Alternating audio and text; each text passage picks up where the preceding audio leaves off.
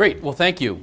Um, certainly interesting to hear stories. And as you were going through it, Michael, I just sort of had flashbacks to, to failure moments that we had uh, at SolidWorks and also at CloudSwitch. Uh, let me give you a little bit of a, a, background of who I am, and I'll make sure I give enough time to, to answer questions at the end. Uh, I'm currently uh, CEO of a new company called Belmont Technology.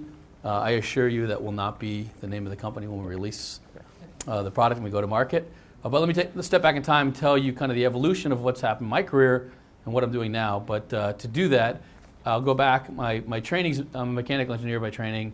I have been in the design space uh, and software world for, well, way too many years. I won't give you the exact number, but way too many years. And it started back as a mechanical engineer at the University of Rochester. And you'll probably be able to do the math. It was 1983.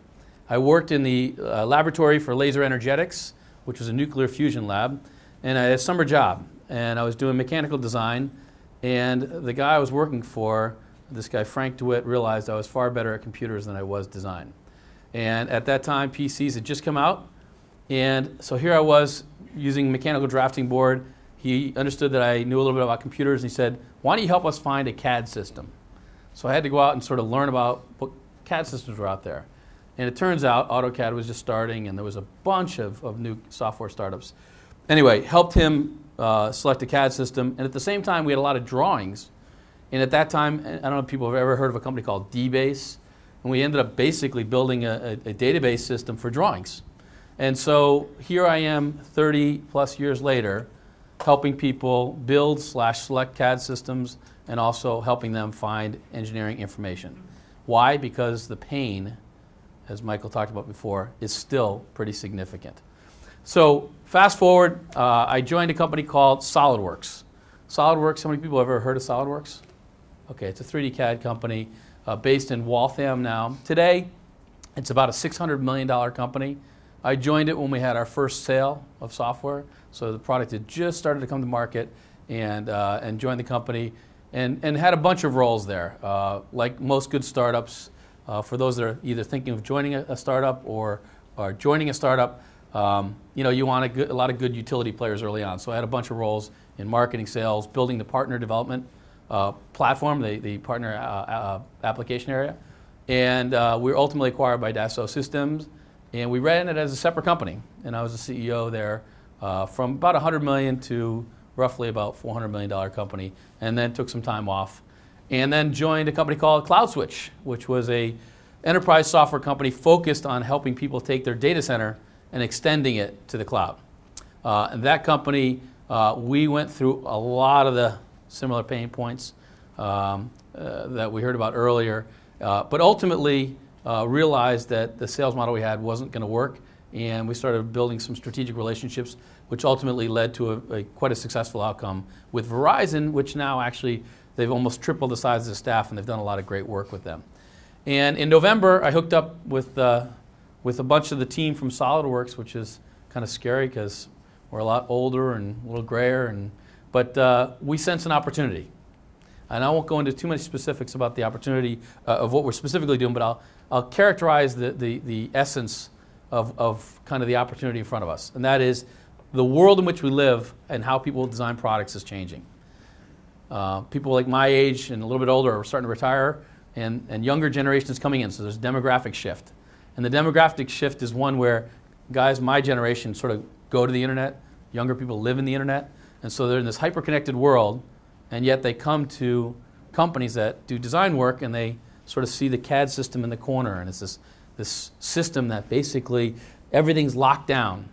And so we believe there's a shift happening in terms of, of how people work. We think there's a lot of market pressures and, and, and the design process is changing, and we sense that how people build products is changing. The compute infrastructure has changed. The cloud is, is clearly having a huge impact in how and what people do, and we think there's a business model opportunity. So those four forces converging create an opportunity at Belmont.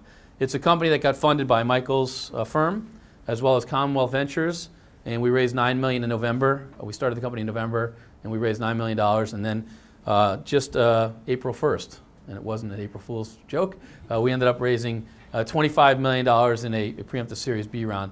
This gives us enough money to build our product and get to market, and, and, and uh, hopefully along the way, um, in case we do stub our toe, have enough capital to kind of see us through. And I tell you, that's one of the experiences that, uh, that having a little bit of a, of, uh, of a failure, and I'll call CloudSwitch, was a successful outcome, but one of the things we realized is that the market for cloud software was early when we started this. And we faced a situation where capital was going to be a big issue for us if we didn't change our model. And so with, with, uh, with Belmont, when the opportunity to raise more capital came in and it was at the right sort of terms, we, we decided to go ahead and do it. Enough about my background. Let's talk a little bit about what CAD is. If you look around us, all of the products in our lives, whether it was the coffee machine this morning that you used, whether it was a tablet that you picked up this morning, your phone, whether it was the, the car that you got in to turn the clock, you know, the, the radio in the car, whether it was these, these whiteboards, the projectors, the cameras, all of these things are products that are designed. So to understand the CAD world, you have to step back and realize this is a big market. Why is it a big market? Because all of these products have to be designed.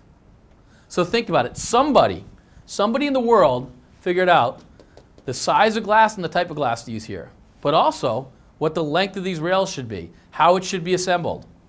So when you think about even just this simple example, there's an engineer somewhere in the world that built an engineering model, designed that, created specifications, sent it to a manufacturer who had to build that. So look around your world and you realize this is a big market. This is a market that today represents over $8 billion in terms of software in four companies alone. When you think about end user spend, it's probably north of $10 billion. And what are these companies doing? They're building software to help engineers make mistakes on the screen and not with the end product. And that's the key insight is that allowing people to prototype in, in a digital format, it's far cheaper than to go ahead and build the product and actually create failure in the marketplace. So that's the market that we focused on early on at SolidWorks with some fundamental opportunities that we think were possible. So SolidWorks 3D CAD system, let me give you a simple reason why SolidWorks existed. Have people heard of parametric technology, PTC? Okay. I'll do, do a quick step back. Lines and arcs. People did mechanical engineering design with lines and arcs. Autodesk translated that, lines and arcs from drawing boards, into the computer. You had large companies that were doing on mainframes and mini computers. AutoCAD did that same functionality, but did it on a laptop. What people really would love to do, though, is not just put lines and arcs on the screen, they wanted to be able to see things in 3D. For young people like you, you can't imagine a world that wasn't 3D, but trust me, not too long ago, everything was done in 2D. So big companies like computer vision came around and they allowed you to build 3D solid models. The biggest benefit of that was understanding how things fit together and making sure that things didn't interfere with each other. And car companies, airplane manufacturers, would spend millions, tens of millions of dollars for these systems. The problem was if somebody designed a car and some, the, the, the design team designed it, everybody loved it, and they came in and they said, That's great, but, make it a little kind of wider here and a little bit longer. The guys in the white lab coats had to go back in, redesign it, and four, five, six months later, they come out with the design.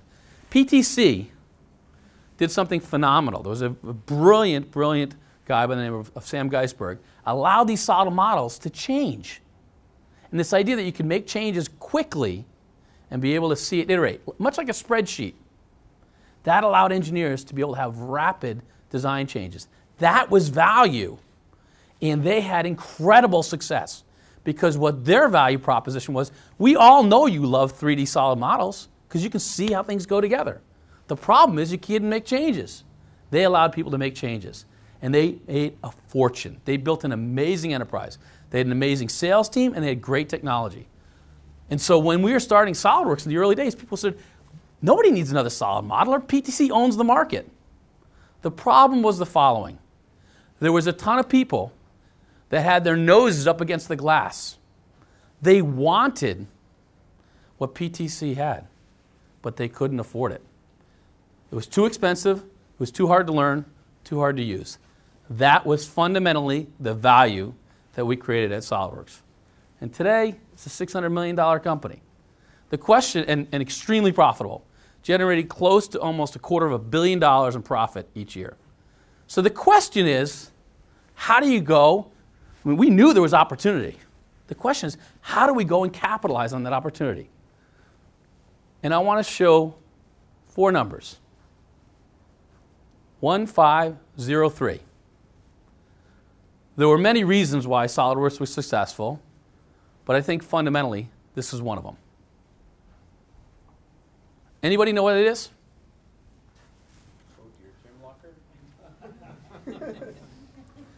If you go to SolidWorks today and ask anybody, it's, it's part of the culture. It's part of the DNA of the company. So I'm not going to go through a lot of hypothetical examples. I'm going to go through specifically how this impacted the company. I remember our first sales meeting. We were going to sell our software instead of $20,000, $30,000 through a direct sales force. We were going to sell our th- software at $4,000 and we were going to sell it through a VAR, value added reseller channel, meaning independent people that would represent our product, they'd get it at a discount and sell it. So the question is when we got all these salespeople together for the first time, these are different independent business people, maybe 250 people, came to Waltham, Massachusetts. We had a meeting. And we had to tell them where should they go selling, where to go focus, because they thought our product was great. And we put this chart up. I didn't put the numbers there the first time, but guess what? If you look at the vertical axis, this is the number of seats, this is the number of engineers that we wanted people to f- sort of look at and focus when they're going out and trying to sell a product. And this is the sales cycle. And most of the people who were independent business people, they wanted to go and sell 20, 30 seats, 40 seats. I remember a guy coming to me from Detroit saying, I have a really good friend inside of Ford. He runs Powertrain. And I know we can work with their data. I want to go sell them. Would you come out and visit with him? And I said, I hope you don't mind, while you're selling at Ford, if we add two other resellers in your backyard to go focus on the opportunities that you're not going to be focusing on. He wanted that upper left quadrant. Big opportunity. Well, guess what happens with the guy at Ford? They bring him in and they love it. People want validation, they love it. This guy's selling, saying, This is awesome. The guy at Ford wants to buy our product. So he spends a little bit more time showing it to him, and the guy inside of Ford and Powertrain says, You know what? Our guys love it. The guys actually in styling, they want to see it as well. So can you come back next week and show them product again? And all of a sudden, the sales cycle, instead of two months and three months, starts being four, five, six months. And the guys are like, well, we got to get some business closed. They said, the good news is people really, really love it. And you know what we want to do? We want to do a pilot. We want to go ahead and buy your product. But instead of buying 60 seats, guess what? They ended up buying three. So, what we wanted people to focus on is one to five seats, zero to three months. And that became known inside of SolidWorks as 1503, a 1503 account. Why was that so important? Because as that guy was selling, thinking he's going after 60 seat opportunity, if this is time, and this is real, this is losing money, this is making money, and these guys are massively sort of undercapitalized. They're out there selling, selling, selling, thinking they're going to get this big deal, gets extended out, gets extended out, and what ends up happening? They get a business, they get the PO, but it's for three, four, five seats, and they're losing money. And these are guys that can barely afford to make payroll. We wanted them quick hits, get out. It served our strategic interest to get into a lot of accounts. Yeah. Uh, a lot of uh, sales guys use expected values. From an expected value perspective, that would make sense because it's a big deal. So, did you take that into account? Sure. Most of these sales guys, most of those people who are thinking about expected value, they're probably sales guys that are making what, 150, 200 grand a year? These sales guys were VARs. Their salespeople were probably making 65, 70 grand a year. We needed people to go out there and get quick hits, get into the account, and, and the most important thing was actually qualifying out accounts. So we didn't go for big strategic selling. We wanted to be like weeds popping up through the concrete. In fact, we tried to think, I was talking to John Hirschtick, who was a founder of SolidWorks just the other day, and he's with us at, at, at Belmont. We were talking about it, kind of what was the perfect opportunity? And one of the perfect opportunities was not a 10 seat deal that had pro engineer. Remember, these are people with their noses stuck up against the, the glass door, wanting what, what was inside, but they couldn't afford it. So it was not to go to an account that had 10 seats of Pro E and saying, let's go ahead and, and, and try and convince them to convert and switch over to us. Conversely, we didn't want them to go to 10 seats of 2D users, AutoCAD users, and try and have them all switch to SolidWorks because we would have had to go through and teach them all about 3D solid modeling, go through this long sales process, only to have them buy one or two seats. We called it the modeling saturation index, a really kind of nice, nice term. And what it was was we wanted them to have two or three seats of Pro E that were exposed to 3D, but had eight seats of AutoCAD because they already knew the benefits of 3D by having those two seats there. But we wanted them to get the advantage. Why didn't they have the other seats, eight seats, move to 3D? Well, probably because it was too hard to learn, too hard to use, and too expensive. Yeah. Um, this, this might be a question out of ignorance, but in thinking about sales cycles and thinking about the more impactful sales versus the little to at, but at volume, why wouldn't you have affiliate marketing channels or web channels selling this as opposed to people that you have to spend time and money on training? And likewise, how much of this was business development versus sales? Like this almost sounds like an exploration in what is what is the model of the sales versus order taking. Great. So the first question is why didn't we have affiliate marketing and web-based sales? Well, uh, uh, contrary to what Al Gore said about the internet, I mean, it didn't exist. No, no, it didn't exist. I'm, I mean, I'm, I'm being being a little cute here. I mean, in fact, when we started SolidWorks, we were having a decision about, and I know this is going to be in the way back time machine, but we had a debate, and I remember it being in the, in the order room, kind of the, the shipping room. We we had a debate whether or not we should have a website. And I know you can laugh, but we said, what would we put on the website? We said, well, we could put our address, directions, maybe some marketing materials. And then we all laughed because they said, you know, someday maybe people will download updates for our software. And we all cracked up laughing. And you know what? We were one of the first 100,000 websites registered in the world. Okay? Now, why, why, would, why wouldn't you use affiliate marketing? Of course you'd use that today. But we had VARs. These are value added resellers. These are businesses, independent businesses that were selling other products already, selling consulting services, selling training. We needed these people, one, to survive. They didn't have a lot of capital. But two, they wanted to go out and expand their customer base. And we wanted them too. It was critical for us to go through, get customers to try the product, use the product, get successful with the product because we knew there would be viral adoption once people started using it. It would draw other customers into this into the solution. Yeah.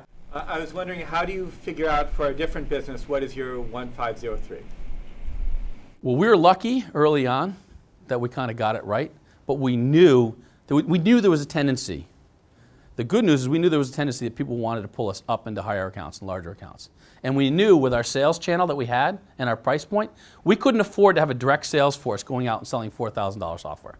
So we knew we had to go through a VAR channel. That was part of our business model early on. And we knew that they would be attracted to try and go after the bigger accounts. So we had to intentionally force them to go smaller. One, because quite frankly, they weren't hiring the top talent that we needed. So we had, there was an impedance match that we had to have with their skill set, their presence, and, and, and our ability to kind of message to them. So we had to keep it incredibly, incredibly simple. So it was just simply about kind of focus and, and re- repetition of message. Does that make sense? Um, so the benefits of this model, incredible predictability in terms of, of, revenue stream. The question was, could we scale this? That was a big question. I, I just noticed Rich was back there, and he probably remembers the first board meeting. We had our revenue plan our first year, I think it was 3.8 million. We kind of upped it to to $4 million. And, and we had no idea what we were going to do. And we ended up doing something like 12.8, I think, in the first year. But it was all about sort of scaling and keeping focus and, and having a repeatable process. Now, how did we know early on? We didn't. But we spent a lot of time with customers and with VARs in the early message. There was a lot of four legged sales calls. Our regional people going out with the VARs and doing sales calls to understand what the objections were. But it was all about kind of basically getting customers to adopt the product, get into production, and we knew that once they got into production, they'd start shipping files around that would create the viral nature of people trying to understand what our business was about. To give you an example about why this is important and about scaling a company, I just want to share one, one, one point. We started growing the company, and 1503 was all about the predictability revenue stream. Well, turns out that this is a philosophy. We had to be able to take an order inside of the company, be able to process the order, get the product, ship it out to a customer, and be profitable be profitable with, with, at, at a $2,400 price net margin to us. Going a little bit further, when we scaled this up and we had to do an upgrade cycle, we were shipping out boxes. These boxes had to be shipped and they weighed 15.9 ounces. Why? Because it's 16 ounces, UPS charged a higher freight weight. So this became a cultural mentality inside of the company in terms of execution.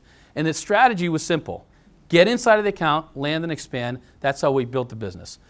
Did, this, did that mean we only went after small, small companies? No. As we grew and we grew the account base, we ended up getting to some significant accounts. I remember being on a panel with the CIO from EMC about selling to large accounts. I'm like, why the hell am I here? We, we, we never called on EMC at the high level.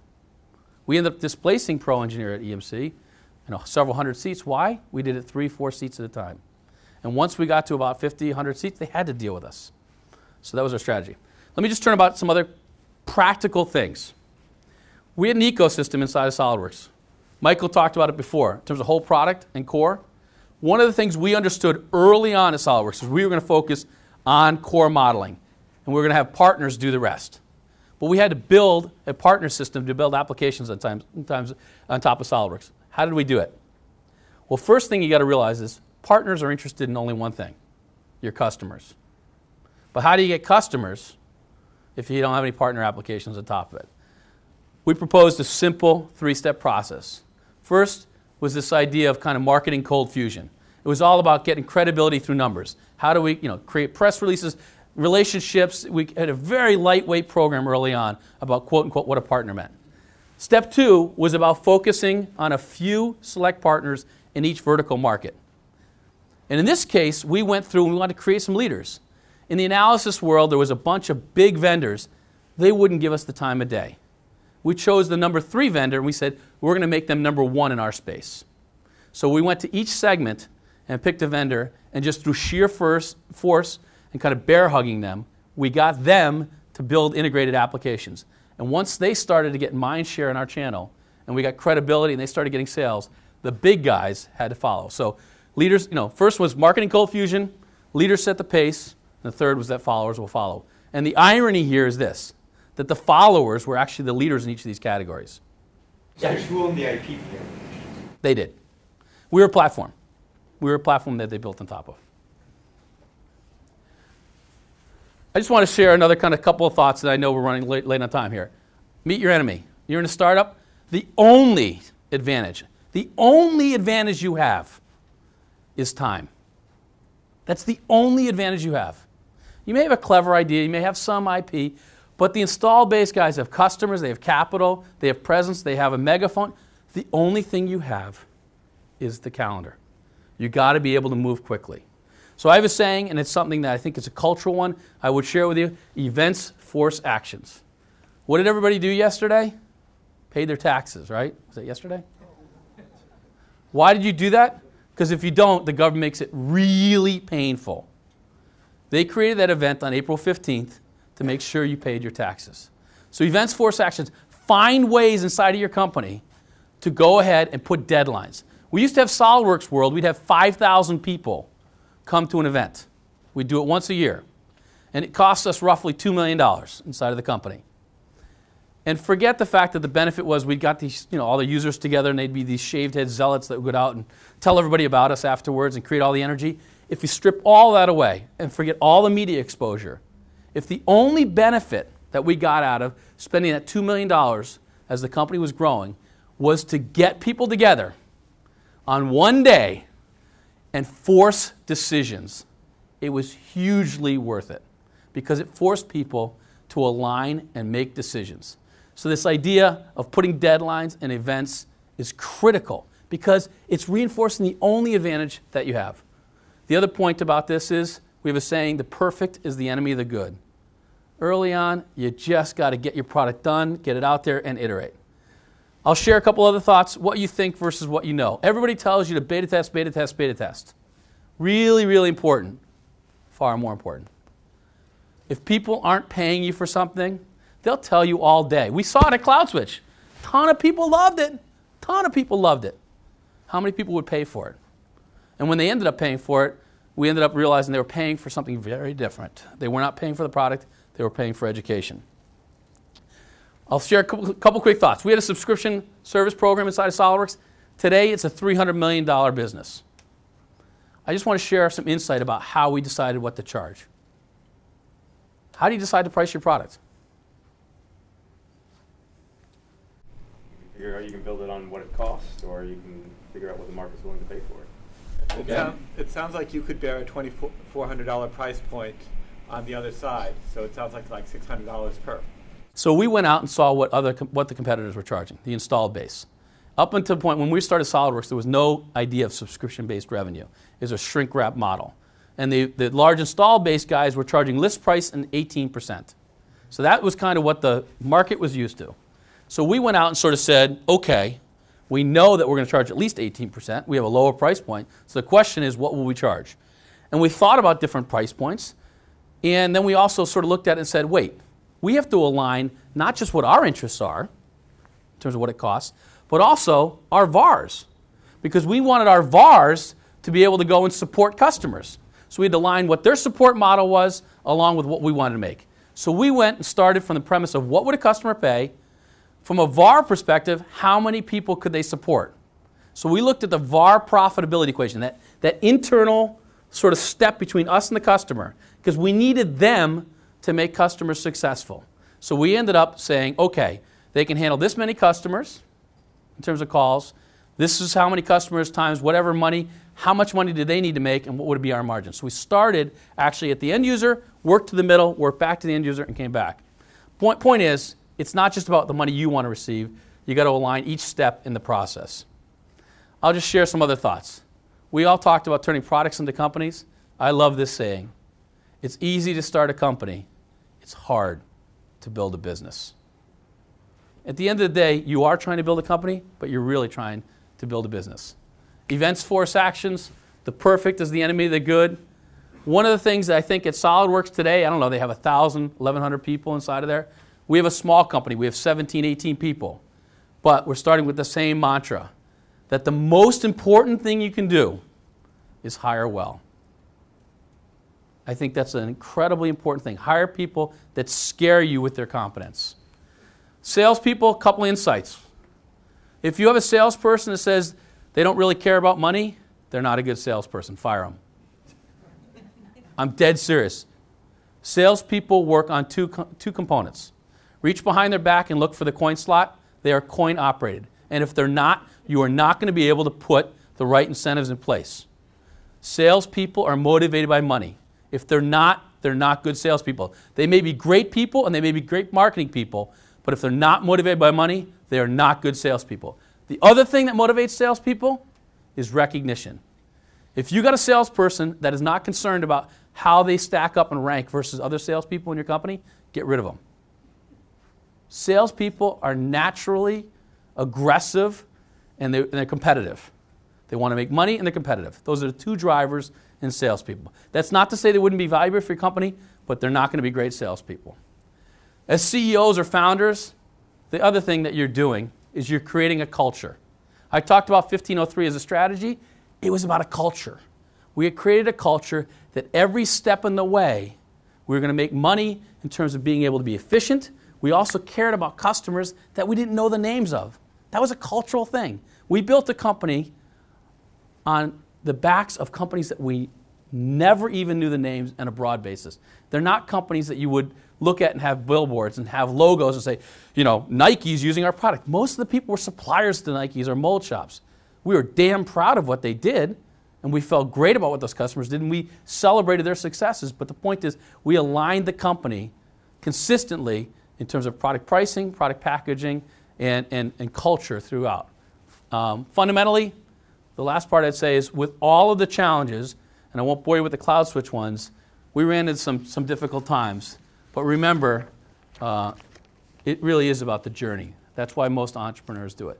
Most entrepreneurs start companies because they see the world and how the world should be. So as you're going through that journey, understand that yes, while success is great and money's great, the journey is also part of what's fun. With that, I'll open up for any questions you may have. So, I mean, one of the things that you did there, which I, I know is, you know, literally part of the legacy you left at SolidWorks is you very early on established this culture of having a clear and consistent way that the product was sold, that was profitable, and you even created a disruptive business model, this whole subscription uh, plan, which many of you have heard me talk about. That in fact, I would say, if you would agree, the subscription model was as important in many ways uh, in your success as anything else. It was game changing. So, as the team looks at looking around this room is, is thinking about starting up a company now, and you're, you're doing it yourself right now, what would be the one or two things you'd say, think about right up front in your product that will make a difference to enable profitable selling and a culture that is successful? So, great, great question. So, one of the things that we, we learned really, I'd say by chance, um, we tried to figure out with our customer base, you know, what version of the software. So, we weren't a SaaS based application, people had to install our software. And so, one of the challenges we had, I mean, up until we started, software companies didn't actually, when, when they went through distribution, they didn't necessarily know who their end user was. So by having a subscription service, we sold through VARs, but we demanded up front to know who the user was. Once we did that, we at least had a relationship with, the, with those customers. But we didn't necessarily know what version people were on. And so we had this tool that we called a performance monitoring tool very early on. And it was a little bit kind of like a little nugget of software that was on, on, on, their PC and would send back aggregate data. We would only look at it in aggregate. And we could see what version people were on. We could also see what different add ins they had. So, this idea of, of, of, of analytics and measuring, we did it to solve a problem. It turns out it was a huge enabler for a business decision later on. So, I'd like to say we designed it in the, in the beginning, but it was something we introduced kind of three versions into the product. But let me give you an example of what it did. Since we could figure out what version people were on, we also knew which applications they were using along with SolidWorks. And what we found is if you took the number of customers and on the y-axis and the number of applications that they were using on the x-axis, it was a massive ski slope. Meaning not many people were using more than two applications with SolidWorks. And we could figure out which were the most popular applications. And these weren't ones that we wrote ourselves. These were partner applications. So we had this really long tail of people not having many applications. They would try one different application and whatever else. So we had the opportunity, once we looked at that, we were fighting a price war with Autodesk. Autodesk had AutoCAD 2D, and they bundled their 3D solution, and they were undercutting us on price. And we realized that all the value of these applications were not being used by customers. And so we went out and started to find out why. Well, it turns out many of the VARs that were trying to sell these applications, it kind of wasn't worth their hassle to go back to a customer and sell a four or five hundred dollar application. What we said then is, okay, are there groups of these products that we can bundle together? You know, kind of use the oldest trick in the book. Why? Because it worked. And we said, can we bundle and create SolidWorks, SolidWorks Office Professional, and Office Premium? And we took these other applications that weren't really being used by people, we bundled them together, and in the middle of a price war with Autodesk, we took our price point from $4,000 for our base product to $5,400 to $7,500.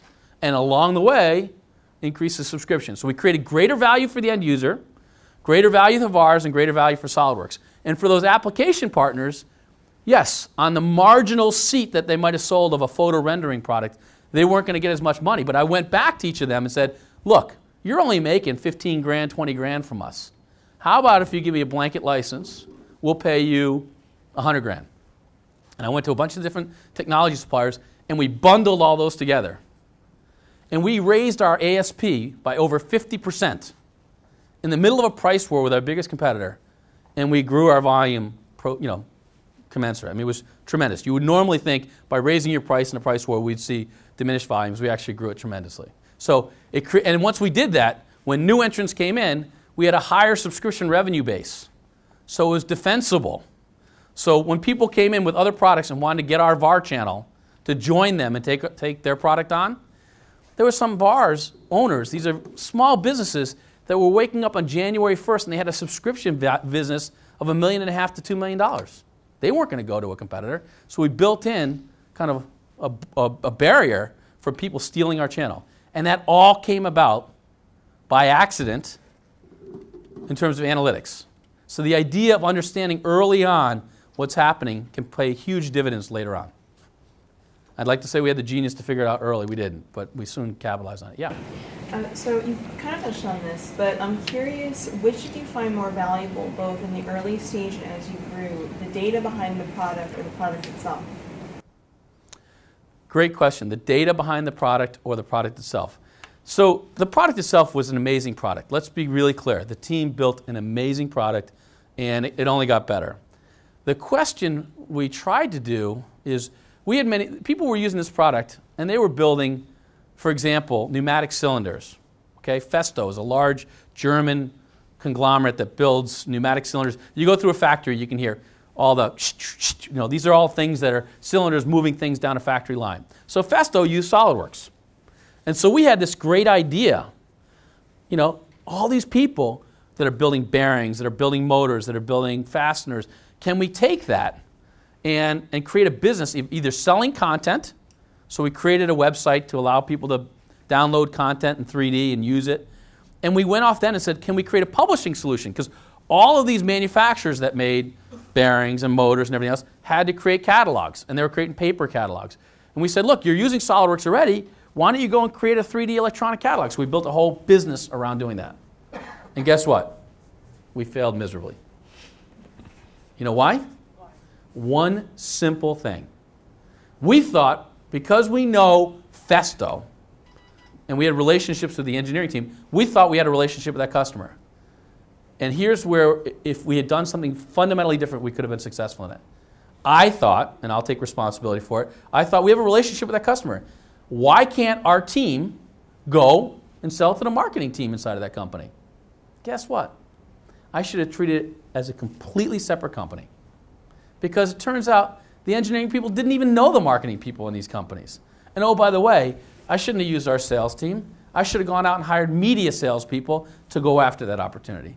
So it was whether it was you know kind of just arrogance, I don't know. I thought we had a relationship with that customer, and I thought that would transfer over into the marketing department because they had the data. Flawed assumption. And we, after three years, you know, of spending a lot of money and a lot of time, we kind of finally realized that and, and made a little bit of a business of it. But it was a real, you know, um, insight. Even knowing that, do you, is then the answer that the data is not as valuable as the product? Or is it that the data is only as valuable as you leverage it? We tried to leverage it, and we did a poor job of it. I still think the value. I think that the data. Um, I think fundamentally, the data could have been far more valuable than we than we were able to take advantage of it. But no, the business. Let's be clear. The business was building CAD software and support. That's, you know, that's where 600 million, you know, billions of dollars of end user, and billions of dollars of market value was created by solving a design problem. The content I think could have been used far more strategically, and we we screwed up on it. So just because of time, I'm going to give everybody a chance to chat with John afterwards, but I want to wrap up. Um, I want to say thank you very much, John. That was just outstanding. Um,